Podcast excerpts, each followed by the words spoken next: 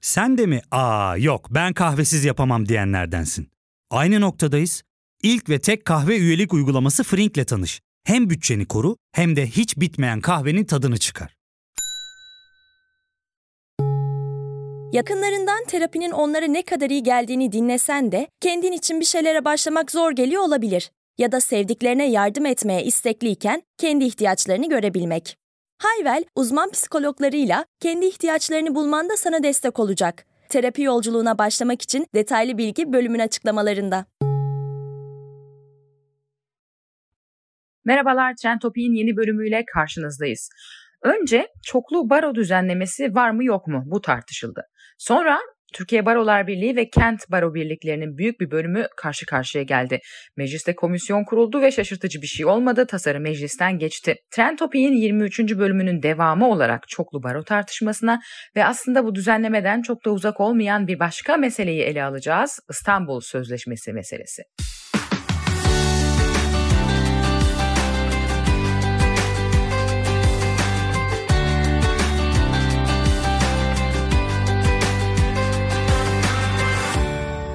Biliyorsunuz Türkiye Büyük Millet Meclisi içinde bulunduğumuz başkanlık sistemi sebebiyle oldukça işlevsiz denebilecek düzeyde. Çoklu baro tartışmaları meclise geldiğinde yapılan konuşmalara bir göz atmak istedim. Çünkü meclisteki vekillerin %20'si avukat, %30'uysa hukuk fakültesi mezunu. Bir diğer deyişle mecliste yer alan en büyük meslek topluluğu hukukçular aslında. CHP milletvekili Sezgin Tanrıkulu bunlardan bir tanesi. Tanrıkulu'na kulak verelim.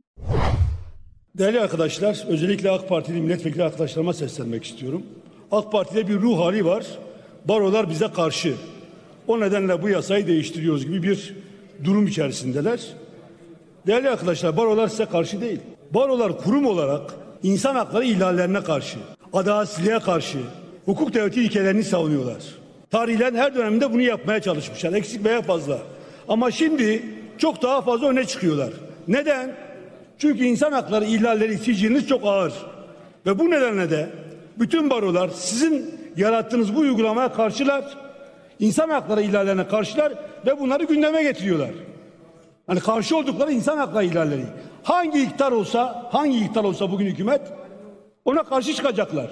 Dolayısıyla yapmanız gereken barolara karşı olmak değil. Barolara, barolarla ilgili düzenleme yapmak değil. Yapmanız gereken tek iş var insan hakları ihlalleri sicilinizi düzeltmeniz, adaletsizliğe son vermeniz. Bunu yapmalısınız. Bakın Sayın hocamız da burada. Şimdi aklıma geldi. 1984 yılında Diyarbakır'da sıkı yönetim var. Türkiye'nin birçok yerinde olduğu gibi. Diyarbakır'da tek stajyerim. Baro başkanında staj, staj yapıyorum. Sayın hocamız da Ankara Hukuk Fakültesi birincilikle bitirmiş ve Diyarbakır'da staj yapmak için gelmiş. Ben baro başkanı yanında staj yapıyorum ve baro yönetim kurulu toplantılarına katılıyorum. Tek stajyerim o ortam içerisinde. Diyarbakır Sıkı Yönetim Komutanı komutanlığı 7. Kordu Komutanlığı Diyarbakır Barosu başkanlığına yazı yazmıştı. Savunmadan dolayı. Dört avukat hakkında. Avukatlar savunmalarında şunu söylemişlerdi. Sıkı yönetim uygulamaları işkenceye yeşil ışık yakıyor diye. Sıkı yönetim komutanlığından Diyarbakır Barosu'na gelen yazı şuydu. Bu avukatlarla ilgili soruşturma açın ve barodan atın. Diyarbakır Barosu'nun yönetim kurulunda o gelen yazıyı şöyle yırttılar yırttılar ve bir yönetim kurulu kararıyla da 7. Kolordu Komutanlığı'na cevap yazdılar. Bakın baro budur değerli arkadaşlar. Bugün siz ne yapıyorsunuz? Aynı darbe uygulaması bakın aynı darbe uygulaması ve darbecilerin uygulaması. Ne yapıyorsunuz? Van'da bir çocuğun kafası klozete sokuluyor klozete. Klozete sokuluyor. işkence. Van barosu bununla ilgili tutanak tutuyor. Rapor yapıyor ve siz sizin hükümetiniz Van Barosu ile ilgili olarak soruşturma açılıyor. Bunun ne farkı var 12 Eylül darbecilerin, faşist darbecilerin uygulamasından? Orada bakın bir derin devlet operasyonu vardı. Şimdi aynı derin devlet operasyonunu size yaptırıyor. Kime karşı? Kim için? Bu derin devletin en temiz çocukları için. Onları yeniden başkan yapmak için ve siz aynı derin devletin hükümeti haline geldiniz. Farkında değilsiniz. Farkında olun. Hükümet olun, iktidar olun. Derin devletin oyuncağı olmayın. Dediğim budur sizlere. Tanrı kulu olayları derin devlete bağlayınca AKP Grup Başkan Vekili Özlem Zengin söz aldı. Ve şunu söyleyeceğim. Baro, baro, baro. Ya baro demek benim için ne biliyor musunuz? Çile, çile, çile. Bravo. Ben baroda, baroda staj yapmak için 6 yıl uğraştım. 6 yıl. Bütün hayatını, bütün oku... Değerli arkadaşlar bir saniye. Bütün, bütün eğitim hayatını fevkalade başarıyla geçirmiş ben. En büyük arzusu hakim olmak isteyen ben. Bir staj yapmak için 6 yıl uğraştım. O yüzden bana barolar, hak, hukuk dediğiniz zaman ben çilemi hatırlıyorum. Arkadaşım kendisinin ve eşinin çilesini hatırlıyor. Ha gelelim derin devlet meselesine. Bu ülkede derin devlet var mı yok mu bilemem. Geçmişe dönük olarak. Bunu yapmak isteyenler vardı Türkiye'de. Geçmişte vardı. Bu yapmak isteyenler bu ülkede darbeler yaptılar. Bakın geçen gün hep beraber o darbelerin izini kazıdık. Her birimizin hayatına zulmettiler. Değerli arkadaşlarım son cümlem şudur. Bakın Barolar meselesinde hemfikir olmayabiliriz. Birbirimize bu konuya dair eleştirilerimizi söyleyebiliriz. Ama lütfen birbirimizin hakkı, hukuku, bu ülkede özgürlükleri, demokrasiyi üstün kılacağımıza, asla ve kat'a darbecilere, derin devletçilere müsaade etmeyeceğimize emin olmalısınız. Teşekkür ederim. Özlem Zengin'in başörtüsü göndermesi üzerine baroları çile olarak adlandırmasından sonra HDP Grup Başkan Vekili Meral Danış Beştaş Özlem Zengin'e cevap verdi. Şu anda biz burada baroları konuşurken içerideki atmosferden bağımsız bir tablo var. Şu anda Ankara'nın göbeğinde Tunalı Hilmi'de avukatlar kuşatma altında, avukatlar ve baro başkanları dayak yiyor, gazeteciler avukatların yanına gönderilmiyor, gazetecilerden turkuaz kartı dayatması var ve görüntüler şu anda bütün kanallarda geçiyor. Bizim vekillerimiz de orada, kendileri de arada kalmış, sanırım Sayın Tanal da oradaymış, gördüm görüntülerden. Bunu kabul etmemiz mümkün değil. Baro başkanlarını komisyona almayıp 5 gün meclis önünde bekleten, onları Ankara girişinde 27 saat bekleten iktidar partisi bugün de Ankara'nın göbeğinde Kuğulu Park'ta baro başkanları ve avukatlarını anayasa Buyurun Sayın Beştaş. Bir dakika. bu bu durum bu durum mecliste ben iktidar partisi grubu burada öneri sahibidirler getirmişler buraya Feyzioğlu'nu sanırım gitmiş efendim Bar, Türkiye Barolar Birliği Başkanı. Başkanı gelip oturacaksın süs olsun diye. Sonra baro başkanlarını Ankara'da dövdüreceksin. Bunu kabul etmiyoruz. İşte bu sizin bu yasayı dayatmanızın gerçek sebebini de ifade ediyor. Sayın Zengin konuşmasında şöyle söyledi. Baroları çile, çile, çile diye tarif etti. Tam da bunu söylüyoruz. Siz, siz geçmişte, geçmişte yaşadığınız ya da yaşamadığınız Hadi biz yaşadığınızı varsayalım. En kötü ihtimalle. Bunu intikam alarak getiremezsiniz kanun taslağını. Kanunlar intikam amacıyla yapılamaz. Siz Türkiye'de hukukun, yargılamanın dibine dinamit koyacak bir teklifi çile çek Buyurun Sayın Beştaş. bu çileyi, bu bölmeyi, bu parçalamayı yönetmeyi dayatamazsınız. Hukuk kuralları objektif olur, soyut olur kişiselleşemez, subjektif bakış açısıyla değerlendirilemez. Kendi itirafları günlerdir televizyonlarda anlatıyorlar. Baroları bölmemizin, parçalamamızın, yönetmek istememizin sebebi geçmişte bize yaptıklarıdır diyorlar.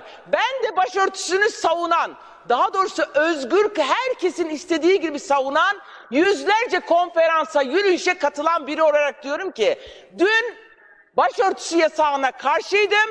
Bugün de başörtüsünün zulüm aracı olarak kullanılmasına karşıyım.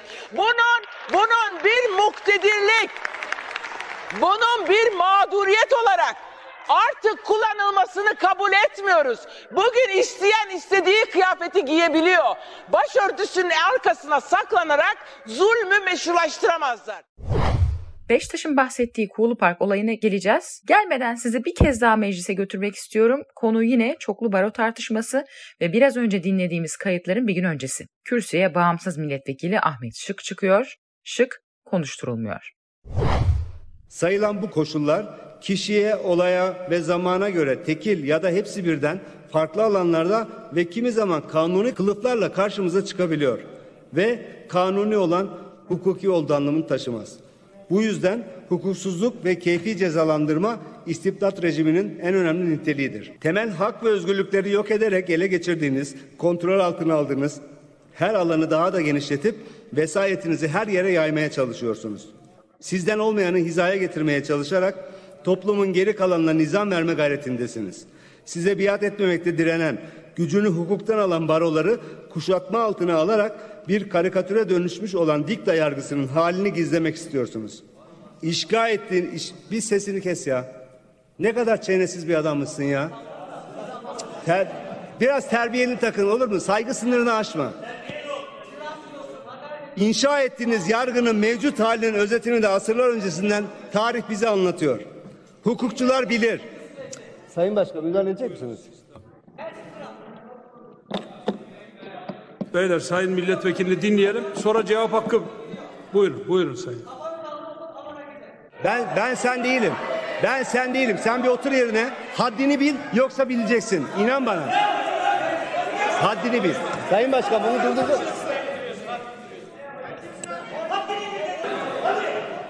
Şu sizi öfkelendiren anketler var ya. Gerçekleştiğinde, onunla yüzleştiğinde ben sizin halinizi göreceğim. Birleşime 5 dakika ara veriyorum. Birleşime verilen aradan sonra Ahmet Şık genel kurula alınmıyor. Kürsüye Türkiye İşçi Partisi Genel Başkanı Erkan Baş çıkıyor. bağımsız milletvekilleri sürekli olarak bu kürsüden konuşmaya çalışıyoruz. İki yıldır bunun mücadelesini veriyoruz. Bugüne kadar beş dakika yaşayan hiçbir konuşmamız olmadı. Nihayet 10 dakika konuşma hakkımız var. Onu da konuşmamızın engellenmesine karşı bir arkadaşımızın parlamentodan çıkartılmasına karşı yapmak durumunda kalıyoruz. Bakın değerli arkadaşlar bu tutanaklara girsin. Ben şimdi ayırmak için araya geldim. Bir arkadaşımız diyor ki sen genel başkansın biz sana hiç laf ediyor? Ya şu elinizi vicdanınıza koyun. Benim şu kürsüye çıktığım ve bana hakaret etmediğiniz, sözümü kesmediğiniz bir tane konuşma var mı arkadaşlar? Bir tane konuşma var mı? Ahmet benim bildiğim ya üç konuşma yaptı ya dört konuşma yaptı. Üçünü kestiniz, ikisinde ceza teklif ediyorsunuz. Böyle bir şey olmaz. Bakın burası, burası iktidarın hoşuna gidenlerin söyleneceği yer değil. Burası Arkadaşlar gelin siz konuşun ya. Gelin siz konuşun. Gelin siz konuşun. Ya savunma konuşması yapıyorum savunma. Savunma kutsaldır. Siz bu savunma kutsalıyla bile saygı göstermiyorsunuz. Şimdi bir de yani gerçekten her söylenen lafta ayağa kalkmanın arkadaşlar bakın çoğunluk olabilirsiniz. Evet bugün çoğunluksunuz. Biz de salak değiliz. Matematik biliyoruz. Baktığımızda şöyle görüyoruz. Ama şunu bilmeniz lazım. Biz güçlü olduğu için hiç kimseye biat etmedik. Biz tek başına da kalsak bakın burada 599 kişi bizim karşımızda olsun. Doğru olduğunu bildiğimiz şeyi aynı biçimde söylemeye devam ederiz.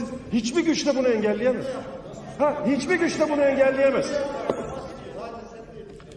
Şimdi biz bunu yapmaya çalıştığımızda siz hemen çok büyük kalabalığınıza güvenerek ayağa kalkarsınız. Buradaki insanların üstüne yürümeye başlarsanız, hep birden laf atmaya başlarsanız bu sadece bir şey olur. Bizim iddia ettiğimiz şeyin gerçek olduğunu fotoğrafını çıkartırsınız. Dersiniz ki biz burada çoğunluğuz bizim istemediğimiz hiçbir şeyi bu kürsüden söyleyemezsiniz. Biz zaten sizi bununla eleştiriyoruz. Çoğunluğu ele geçirdiniz, kendiniz dışındaki herkesi susturmak istiyorsunuz diyoruz. Milleti kazanmak için uğraşın. Bizi susturmak için uğraşmayın. Ama kabul ediyorsanız ki bizim artık anlatacak bir hikayemiz kalmadı. Bizim milleti ikna edebilecek durumumuz yok. Sadece biz parlamentoda bile adamı sustururuz. Biz parlamentoda bile bize laf edenin üzerine yürürüz. Biz parlamentoda bile bize laf edeni parlamentonun dışına atarız. Hep denediğiniz şeyler buyurun bir kere daha deneyin ama yanlış yoldasınız. Bu yanlış yol gidişinizi ertelemez. Yanlışta ısrarcı olursanız gidişiniz hızlanır. Ben de sizi uyarıyorum. Bu mecliste olan bitende bir de sokaklarda olan biten var. Gelelim Kuğulu Park'ta avukatların nöbetine. Avukatlar sadece parkta beklemek istedikleri için bile sık sık polis müdahalesiyle karşılaştılar. Oturuyordum. Karşıda oturuyordum. Bizim başım. Ben bir saniye. Hastane benden okuyacağım. Bir dakika. Yani şu an gördüğüm halbede konuşamıyorum sinirinden, heyecandan. avukatlara karşı mı kim böyle anlamıyorum. Ben sanki yabancı devletinin bir vatandaşıyım veya başka bir şeyim. Terörist gibi muamele görüyoruz. İnsana güzelce söylüyorum bak Allah için diyorum sana ne yaptım diyorum. Bana yumrukla karşılık veriyor. Tişörtümü yırtıyor. Daha gel gel sen diyor. Ben anlamıyorum ne yaptık biz bu insanlara ya. Yumruk attı şuralara mı yumruk geldi. Şunun haline bakın ya. Çok paraya karşıyız evet. Anayasal hakkımızı savunmak istiyoruz. Parka girip oturmak istiyoruz. Başka bir derdimiz yok. Sosyal mesafe kuralına uymuyorsunuz diyor. Parka girsek biz zaten uyup normal şekilde oturacağız. Kimseye bir zararımız olmayacak. Ama karşılaştığımız manzaraya bakın. Araçlar üzerimize geliyor. Kaldırımda durmayın diyor. Kaldırımlara bu sefer biz itiliyoruz. Yolda duruyoruz. Arabalar üzerimize doğru yürüyor, geliyor. Ya ne yapmaya çalışıyor? Ne oluyor? Bizi provoke ettiğimizi iddia ediliyor. Ama provokasyon yapan onlar. Biz hiçbir şey istemiyoruz. Sadece şuraya geçip oturmak istiyoruz. Tek derdimiz bu ya. Ne eylem ne bağırma başka bir derdimiz yok. Burada efendice oturmak istiyoruz. Ama maalesef onu bile başaramıyoruz. Oturmamıza daha izin verilmiyor. Girişte de söylediğim gibi sonuç değişmedi. 11 Temmuz'da Avukatlık Kanunu Türkiye Büyük Millet Meclisi Genel Kurulu'nda kabul edildi.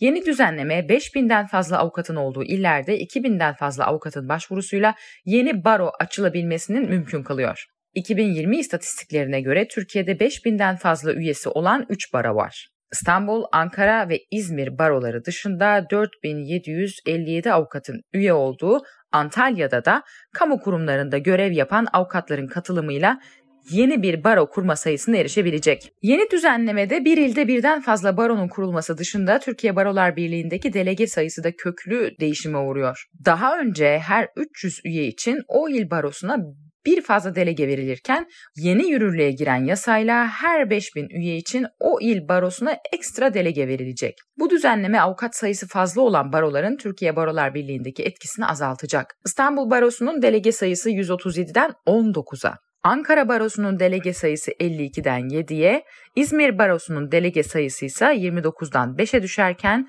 31 Aralık 2019 itibariyle 42 üyesi bulunan Tunceli Barosu, 49 üyesi bulunan Ardahan Barosu ve 89 üyesi bulunan Gümüşhane ile 4757 üyesi bulunan Antalya, 3757 üyesi bulunan Bursa Barosu ve 3059 üyesi bulunan Adana Barosu aynı sayıda delege ile Türkiye Barolar Birliği Genel Kurulu'na katılabilecek. Teklif hazırlayan AKP yasayı şöyle savunuyor. İstanbul, Ankara ve İzmir barolarında sandığa teveccühün %40-45 oranında azalmış olması ve toplam avukatların ilgili barolarda yaklaşık %20'sinin oyunu almak suretiyle baro başkanının, baro yönetim kurulu üyelerinin ve üst birlik olan Barolar Birliği delegasyonunun sadece bu %20 oyla belirlendiği görülmektedir. Bu antidemokratik durum baroları anayasa ve yasada yer alan görevleri ile uğraşmak, avukatların çözümleri, sorunlarının çözümüne odaklanmak, hukuk ve hukukçu kalitesini artırmak, Türkiye'nin uluslararası alanda bir hukuk ihtilaflarının çözümü merkezi haline getirmek yerine dar alanda kısa çekişmelerle, çatışmalarla siyasi ve ideolojik çatışmanın merkezi haline getirmiştir.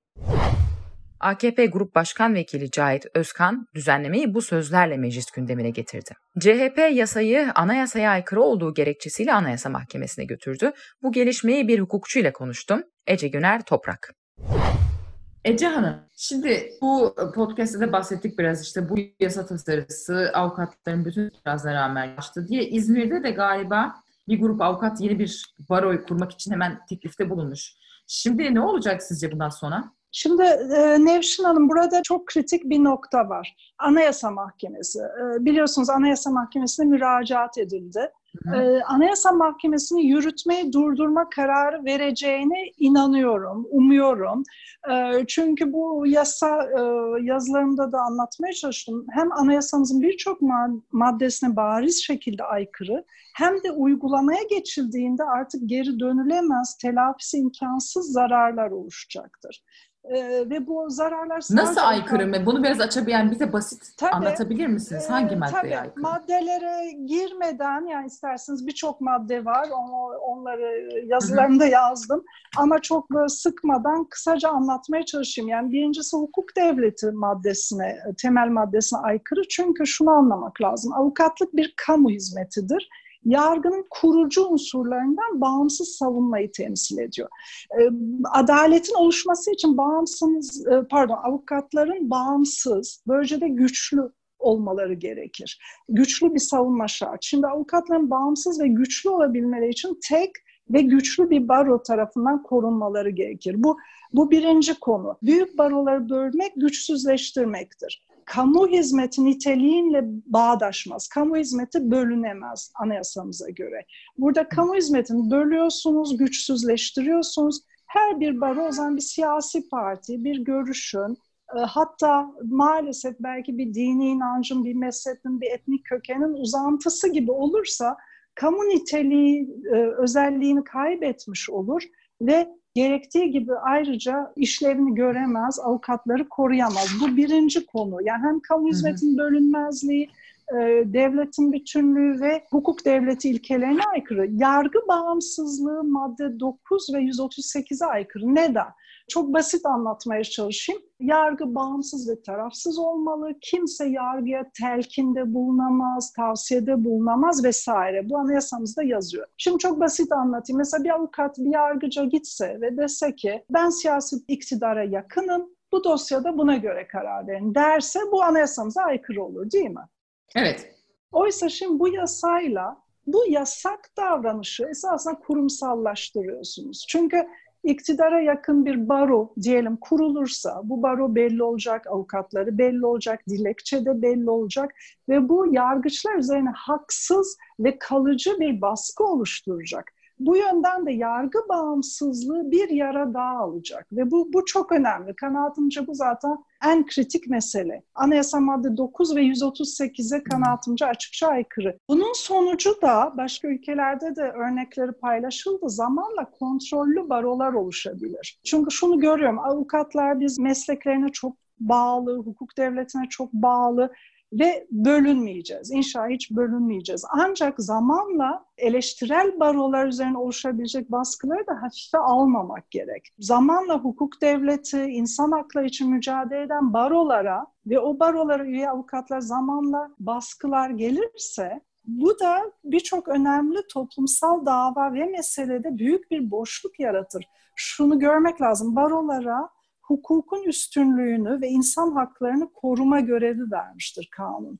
Ve bugün de bunu görüyorsunuz. Büyük barolar birçok önemli toplumsal davada taraf oluyor. Kadın hakları, çocuk hakları, çevre hakları, büyük iş cinayetleri vesaire vesaire. Bu tür önemli toplumsal davalarda partiler üstü bir sesin kalabilmesi için büyük barolar çok önemli. Bu, bu yüzden de bunların bölünmesi bu kadar tehlikeli. E, o zaman Anayasa Mahkemesi bir artık son umut gibi. Yani en azından Anayasa Mahkemesi Tabii. iptal ederse diyorsanız bu durur. Ama etmezse çoklu etmezse, baro sistemiyle etmezse, karşılaşacağız. Fiiliyatta avukatların avukatlara çok büyük bir görev düşecek. Bizim topluma örnek olmamız hmm. gerekecek. Ee, bakın son yıllarda kanaatimce yasanın belki de en önemli sakıncalarından biri son yıllarda kutuplaştırma politikaları ülkemize büyük zarar verdi daha fazla birlik, beraberliğe, diyaloga ihtiyacımız var. Aynı fikirde olmak zorunda değiliz ama aynı baroda konuşabilmeliyiz en azından. Bu yüzden de kanaatimce geri dönülmez bir zarar verir iptal edilmezse, yürütme durdurulmazsa. Ama edilmezse ki ben edileceğine inanıyorum. Ancak edilmezse biz avukatlar dediğim gibi büyük bir görev düşecek. Topluma örnek olmalıyız, bölünmemeliyiz farklı düşünebiliriz. Yani diyorsunuz ki yani 3-5 avukat belki kendince bir baro açacak. Burada avukatlara düşen bu baroya gidip kaydolmamak bir heves için Aynen, işte e, kesinlikle. falan. Hı-hı. Ya farklı o, o barolar azınlıkta yönetim. kalır ve işlevsiz olurlar diyorsun. Tabii. Mesela diyelim ki bir tane 2000 avukatlı küçük bir baro kurulursa ama avukatların yüzde 95'i diyelim İstanbul'da bir barodaysa o baro yine çok önemli ve güçlü kalabilir. Şu an örneğin kamuda çalışan avukatlara anladığım kadarıyla bayağı bir baskı varmış ayrılmaları, yeni bir baroda üye olmaları için. Hmm. Ee, bunlar da çok yanlış davranışlar. Bence avukatlar biz bakın mesleğimize çok bağlıyız. Hukuk devletine çok bağlıyız ve kanaatimce bölünmeyeceğiz. Bu da bize düşen bir görev hem de kanaatimce topluma da bir rol model, model gibi hmm. burada sağlam durmalıyız. Yani bölünmemeliyiz, farklı düşünüyorsak bile aynı baroda bunu konuşabilmeliyiz. Aynı Anladım. baroda diyalogla çözmeliyiz. Kısa bir ara sonrasında devam edeceğiz. Ya fark ettin mi? Biz en çok kahveye para harcıyoruz. Yok abi, bundan sonra günde bir. Aa, sen Frink kullanmıyor musun? Nasıl yani? Yani kahvenden kısmına gerek yok. Frink'e üye olursan aylık sadece 1200 TL'ye istediğin çeşit kahveyi istediğin kadar içebilirsin. Günlük 40 TL'ye sınırsız kahve mi yani? Çok iyiymiş. Aynen. Hatta şu anda 200 TL'lik bir indirim kodu da var. E hadi hemen indirip üye ol da bu fırsatı kaçırma. Terapiye başlamak, içinden çıkamadığın döngüleri kırmak, bazı yanlış bulduğun kararlarını değiştirmek ve kendinle beraber daha huzurlu bir yaşam inşa etmek için atabileceğin en değerli adımlardan biri. Hayvel ile yoğun yaşam tempona uyum sağlayarak online terapi seanslarını takvimine göre ayarlayabilirsin. Bini aşkın uzmandan sana en uygun terapisti seçebilir, podb10 koduyla indirimden yararlanabilirsin. Detaylı bilgi açıklamalardaki bağlantıda. Bu düzenlemenin daha dumanı üstünde tutuyor. Şimdi yeni bir düzenleme gündemde, yeni bir adım gündemde. Türkiye'nin İstanbul Sözleşmesi'nden çıkması adımı. Aslında bu yılın Şubat ayı sonunda bu konu haberlere yansımıştı. Herhalde Covid-19 süreciyle rafa kaldırılan iç siyaset konuları teker teker raftan inmeye başladı. İstanbul Sözleşmesi'nde fitili Numan Kurtulmuş ateşledi. Ben İstanbul Sözleşmesi'ni defaatle okumuş, İngilizcesini okumuş, üzerinde çalışmış birisi olarak e, söylüyorum. E, yani İstanbul Sözleşmesi'nin imzalanması e, gerçekten yanlıştı. E, bu metnin içerisinde iki tane e, önemli husus var. E, dikkat çekmemiz gereken ve bizimle asla uyuşmayan. E, bunlardan birisi toplumsal cinsiyet e, meselesi. Bir de cinsel yönetim, yönelim tercihi. Şimdi bunlar ve başka şeyler de var ama bu iki e, meselenin e, demin konuştuğumuz çerçevede tam da e, bu e, LBGT vesaire gibi unsurların, marjinal unsurların ekmeğine yağ sürecek e, kavramlar olduğu ya da onların arkasına sığınılarak faaliyet yapabilecekleri alanlar olduğu e, görülüyor. Ayrıca daha 2018 yılında da Kadın Erkek Fırsat Eşitliği Komisyonu'nun bir alt komisyonu olarak e, burada İstanbul Sözleşmesi ile ilgili uygulamaların kontrol ve takip edilmesi konusunda hükümetlerin e, devreye girmesiyle ilgili bir alt komisyon oluşturuldu. Yine sözleşmenin içerisinde yer alan e, sözde namus, ahlak ve gelenek gibi, örf, adet gibi konularla mücadele etmek hükümetlerin vazifesidir gibi bir e, kavram geçiyor. Bunlar asla kabul edilebilir hususlar değildir. Temmuz ayının başında başlayan bu tartışma diğer konularla birlikte tartışılmaya devam ediliyorken 15 Temmuz tarihinde Yeni Akit gazetesi Erdoğan beklenen müjdeyi verdi İstanbul Sözleşmesi iptal ediliyor başlıklı bir haber yaptı. Haberin başlığı bu ama haberin içerisinde bu kadar kesin bir bilgi yok. Yani haberden kesin bir karar alınmadığı anlamı çıkabiliyor. Haberden AKP Merkez Karar Kurulu'nda sözleşme ile ilgili bir toplantı yapıldığını, toplantıda AKP Genel Başkan Vekili Numan Kurtulmuş'un İstanbul Sözleşmesi ile ilgili ayrıntılı bir sunum yaptığını, Dışişleri Bakanı Mevlüt Çavuşoğlu'nun da uluslararası anlaşmalardan çıkma meselesi üzerine bir briefing verdiğini öğreniyoruz. Habere göre aralarında Aile Bakanı Zehra Zümrüt Selçuk'la AKP Grup Başkan Vekili Mehmet Muş'un da bulunduğu bazı isimler sözleşmeden çıkmanın doğru olmayacağını savundu toplantıda. MYK üyelerinin bazıları da orta yol önerdiler. Sözleşmeden çıkmak yerine niyet beyanı ile hangi maddelerin uygulanmayacağının belirlenmesini istediler. Yeni Akit'in haberine göre Cumhurbaşkanı Erdoğan toplantıda sözleşmeden kimi ülkelerin çekildiğini hatırlattı. Bulgaristan, Hırvatistan, Macaristan örneklerini verdi. Biz de sözleşmeden çekilelim dedi. Ancak AKP'li kadınlardan sözleşmeden çekilme kararına tepki var. Partinin etkili kadınlarından Ayşe Böhürler konuyla ilgili tweet atan isimlerden. Böhürler, kadınlarla ilgili konularda yapılacak en ufak bir geri adım domino taşı etkisi oluşturur. İstanbul Sözleşmesi ile ilgili acaba kaç kadın üye fikrini bildirdi? Gördüğüm kadarıyla en çok konuşan erkekler diye bir tweet attı. Tartışmaya tweetleriyle katkıda bulunan bir başka isim. AKP İstanbul Milletvekili ve Türkiye Büyük Millet Meclisi Kadın Erkek Fırsat Eşitliği Komisyonu Başkanı Canan Kalsın. Kalsın bir dizi tweet atarak şunları söyledi. Bu kadar suç ve suçlunun olduğu bir yerde her şeyin suçlusu bir sözleşmeymiş gibi algılamak ve algılatmak hangi oyunun, algının ürünü? İstanbul'da 50'ye yakın muhafazakar kadın derneğiyle toplantı yaptık. Gündeme dair sorulara cevap verdik. Gördük ki meramımız ve çıkış noktamız aynı. Şiddet uygulayana karşı şiddet uygulananı koruma ve kollamayı amaç edinen sözleşme üzerinde konuştuk. İki yıldır kapı kapı gezen, adam adama markaj yapan, gündemde olmayan bir konuyu gündemin asli unsuruymuş gibi gösterenlerin dışında toplumun gündeminde olmadığını da gördük. Bu sözleşme Türkiye'de hazırlandı ve İstanbul Sözleşmesi adını aldı. İlgili koruma kanunları çıkarıldı. Aile içinde yaşanan eşler arası şiddet, yaşlıya ve çocuğa karşı işlenen şiddeti de kapsayacak şekilde düzenlendi. 81 artı 1 madde olarak düzenlenen bu sözleşme 2009'da kabul edildi ve 2011 yılında yürürlüğe girdi. 2009 kabul, 2011 yürürlüğe giriş ve yıl 2020, 9 yılda ne değişti? 9 yıl sonra niye günah keçisi haline geldi? Cumhurbaşkanımızın ailesine, yakınlarına saldırı kiti haline niye dönüştürüldü? Bir diğer önemli açıklama da AKP Grup Başkan Vekili Özlem Zengin'den. Zengin, Habertürk'te Kübra Para verdiği röportajda İstanbul Sözleşmesi ile ilgili konuştu. Ee, şöyle düşünüyorum, ee, hiçbir konu Türkiye'de İstanbul Sözleşmesi kadar ne diyelim hem parçalanmaya hem de tarafkir bir tartışmaya sahne olmadı diye düşünüyorum. İstanbul Sözleşmesi'nin lehine en ufak bir şey söylediğinizde, yani ben söylersem bunu, benim gibi insanlar, hele kadınlar söylerse e, yeteri kadar dindar olmamakla itham ediliyoruz. Beraberinde işte o kadar ağır şeyler duyuyorum ki Lut kavmiyle yan yana durmaktan tutun da tutun, Size bu konuda büyük tutun haksızlık da, ediliyor. Tutun da efendim eşcinsel evlilikleri savunmaya varıncaya kadar çok ağır ithamlarla karşılaşıyoruz. Peki bir taraftan e, bu sözleşmenin e, diğer başka bir grup öyle diyelim bir grup kadın da bu konuya dair söylenen en ufak eleştiriyi de kadın özgürlüklerine böyle e, ne diyelim e, yaklaşmak, onu kısıtlamaya dair en ufak bir şey gibi, bir adım gibi algılıyor. Yani çok sıkışmış, yani farklı fikirleri olan insanlar çok sıkışmış bir alanda kalıyorsunuz. Ve artık İstanbul Sözleşmesi ile ilgili sağlıklı bir konuşma yapılamayacak bir zemine geldiğimizi düşünüyorum. Ve şuna üzülüyorum. Yani bu konu aslında bir uluslararası bir sözleşme. Bizim yapmamız gereken şey yani bu konuyu bir enine boyuna tartışmamız lazım. Yani demek ki toplumumuzda bu sözleşmeden rahatsız bir grup insan var. Ama onların rahatsız olduğunu söylediği şeyler de bu sözleşmede yazmıyor. Çok büyük çoğunluğu. Örneğin nafaka ile ilgili şikayetleri var.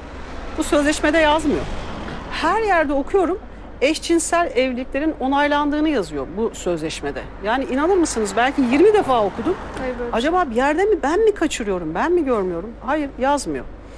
Terminolojiyle ilgili itirazlar olabilir. Bunu anlıyorum. Yani bazı kavramlar, bazı ifadeler, terimlerin yan yana e gelişi. Sadece tek bir kelimeye takılıyorlar Bunlardan... benim gördüğüm cinsel yönelim ifadesi. O da tek bir maddede geçiyor. Orada da Bunlar... mağdurların, her türlü mağdurun şiddetten korunması. Engellenir diyor. Kadınlar bastırıyor ama erkekler direniyor. Yeni Akit yazarı Abdurrahman Dilipak sözleşme ile ilgili İstanbul Fethi için zulüm 1453'te başladı diyenlerin rövanşıdır. Bu utanca son verilene kadar bu konu sabit gündem diyor. Sözleşmeden çıkmak yetmez. Sözleşme doğrultusunda yapılmış olan tüm yasalar iptal edilmeli diye de ekliyor. Doğru Haber yazarı Şerif Durmaz İstanbul Sözleşmesi ile ilgili şunları yazmış. Ne yazık ki sözleşme kadına karşı şiddeti önleyemediği ve aile içindeki sıkıntıları azaltamadığı gibi eşler arasında da bağın zayıflamasına hatta kopmasına sebebiyet verdi. Aile kurumunu hedef alan, aile ilişkilerine zarar veren, eşleri birbirine düşman eden, namus mevhumuna savaş açan ve dahi ahlaksızlıkları normalleştirmeyi hedefleyen birçok maddeyi içeren İstanbul Sözleşmesi ile Müslüman toplum değerlerinden uzaklaştırılmak istenmektedir. İstanbul Sözleşmesi zamanında AKP'li vekillerin oylarıyla kabul edilmişti. Eski vekillerden Mehmet Metiner o konuyla ilgili o dönem neye onay verdiğimizi bilmeden el kaldırdık çok pişmanım dedi.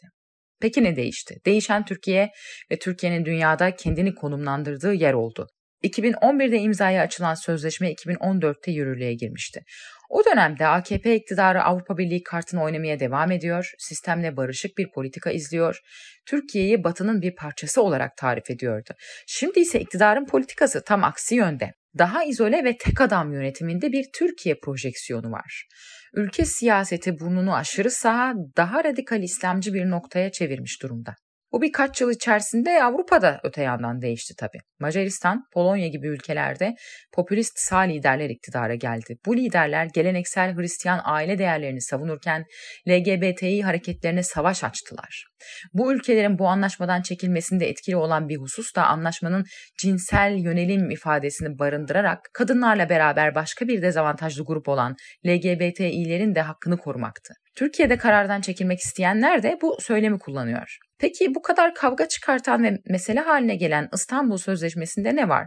Sizinle şimdi sözleşmeden bazı maddeleri paylaşacağım. Sözleşmede bahsedilen her türlü şiddeti önlemeye yönelik yasal düzenlemeleri ve tedbirleri sağlayıp mağdurların ihtiyaçlarını karşılayacak, kültür, töre, din, gelenek veya sözde namus gibi kavramların şiddete gerekçe olarak kullanılmasının önüne geçecektir şiddet çeşitlerinin ve şiddetin çocuklar üzerindeki etkisi hakkında halkın farkındalığını arttırıcı kampanya ve programları çeşitli kuruluşlarla işbirliğiyle yaygınlaştırıp uygulayacaktır. Tüm eğitim seviyelerinde kadın ve erkek eşitliği, klişelerden arındırılmış cinsiyet rolleri, saygı ve şiddete başvurmadan tartışma, kadınlara yönelik şiddet ve kişilik bütünlüğüne saygı gibi konularda öğrenme kapasitesine göre müfredat sağlayacaktır. Aile içi şiddet uygulayanlar için şiddete başvurmamayı öğreten eğitim programları oluşturulmasına veya desteklenmesine yönelik yasal veya diğer tedbirleri alacaklardır. Özellikle cinsel suç işleyenlerin suçu tekrar etmemeleri için eğitim programları sunacak ve destekleyecek yasal düzenleme yapılacaktır. Özel sektörü, bilişim sektörü ve medyayı kadına şiddeti önlemek ve kadın onuruna saygıyı arttırmak için politikaların oluşturulup uygulanmasına ve kendi kendine düzenleyici standartların belirlenmesine teşvik edecektir. Bölüm konuğumuz avukat Ece Güner'in İstanbul Sözleşmesi hakkındaki düşüncelerini sordum. İstanbul Sözleşmesi'nden çıkılması adımını, hani olası böyle bir adımı diyeyim nasıl değerlendiriyorsunuz? Kanaatimce çok endişe verici, hatta şaşkınlık verici bir durum. Çünkü ülkemizde her gün neredeyse istisnasız her gün bir kadın öldürülüyor. Bazı günler birden fazla kadın öldürülüyor. On binlerce kadınımız şiddete maruz kalıyor.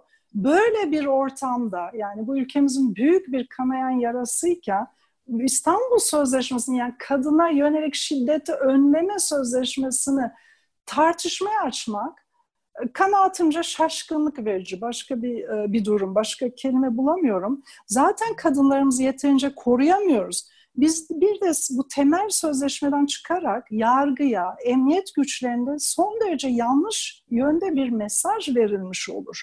Ayrıca İstanbul Sözleşmesi'nin sembolik değeri de kanaatimce çok önemli kadınlar için. Bu yüzden geri çekilmek kadın hakları açısından da çok tehlikeli bir mesaj olur. Kabul edilemez ve kanaatimce biz kadınlar kazanılmış haklarımızdan geriye gidişi kabul edemeyiz. Kabul de etmemeliyiz. Bakın bu İstanbul Sözleşmesi'nin daha 8 yıl önce 2012'de meclisten oy birliğiyle geçti. Yani toplumun yüzde yüzünü temsil eden siyasi partiler destekledi bu İstanbul Sözleşmesi'ni daha 8 yıl önce.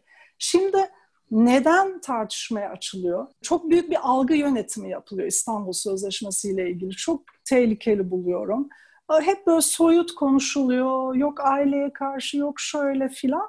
Hiç öyle bir şey yok sözleşmede. Ben onu basit ve sade bir şekilde anlatmaya çalışıyorum. Çünkü algıya karşı en önemli cevap bilgidir. Herkes bilgilenmeli bu konuda. İstanbul Sözleşmesi'ne uç, yanlış hiçbir şey yok. Son derece çağdaş, medeni, kadını şiddetten koruyan bir sözleşme ve, ve bundan çıkmak, Türkiye'nin çıkması korkunç bir mesaj olur. Korkunç yanlış yönde bir gidiş olur. Kadınlarımızın bunu kabul edeceğini de kesinlikle düşünmüyorum bu şekilde. Peki. Ece Hanım çok teşekkür ederim. Çok sağ olun. Rica ederim. Çok teşekkür ederim Nemşin Hanım. Sözleşmeye karşı çıkanlar bunlar feminist ifadeler. Kadınlar bu sözleşme yüzünden evinden kopuyor, aileler yıkılıyor diyor. Cumhurbaşkanı Erdoğan halka soralım halk istemiyorsa çıkalım tavrını da ortaya koydu. Şimdi tabii buradaki kocaman soru işareti halk kim? Hangimiz halk sayılıyoruz? Sözleşmeye sahip çıkan AKP'li kadınların sözleri hiç dikkate alınmayacak mı? Çoklu baro tasarısı yasalaşmasın diye avukatlar yürüdü, televizyon ekranlarında kavgalar çıktı. İktidar avukatları dinlemedi, bakalım sözleşme ile ilgili kadınları dinleyecek mi? Ayasofya Çoklu Baro İstanbul Sözleşmesi sosyal medya düzenlemeleri derken insan gerçekten Ruşen Çakır'ın Medyaskop'ta yaptığı ironiyi düşünmeden edemiyor. Sırada hilafet mi var? Trend Topi'yi Podbean Medya ile hazırlıyoruz. Yeni bir bölümde görüşmek üzere.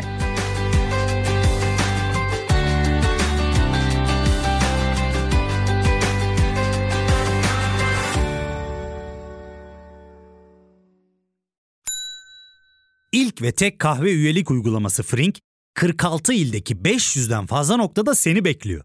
Açıklamadaki kodu girerek sana özel 200 TL'lik indirimden faydalanmayı unutma. Hadi sen de Frink üyeliğini başlat, kahven hiç bitmesin. Hem bugününe hem yarınına katacaklarıyla terapi yolculuğuna ve daha iyi hissetmeye bugün Hayvel ile başla. Açıklamadaki linkten Hayvel'i indir, ücretsiz tanışma görüşmelerinin ardından bütçene uygun seans paketini seç ve terapi yolculuğuna başla.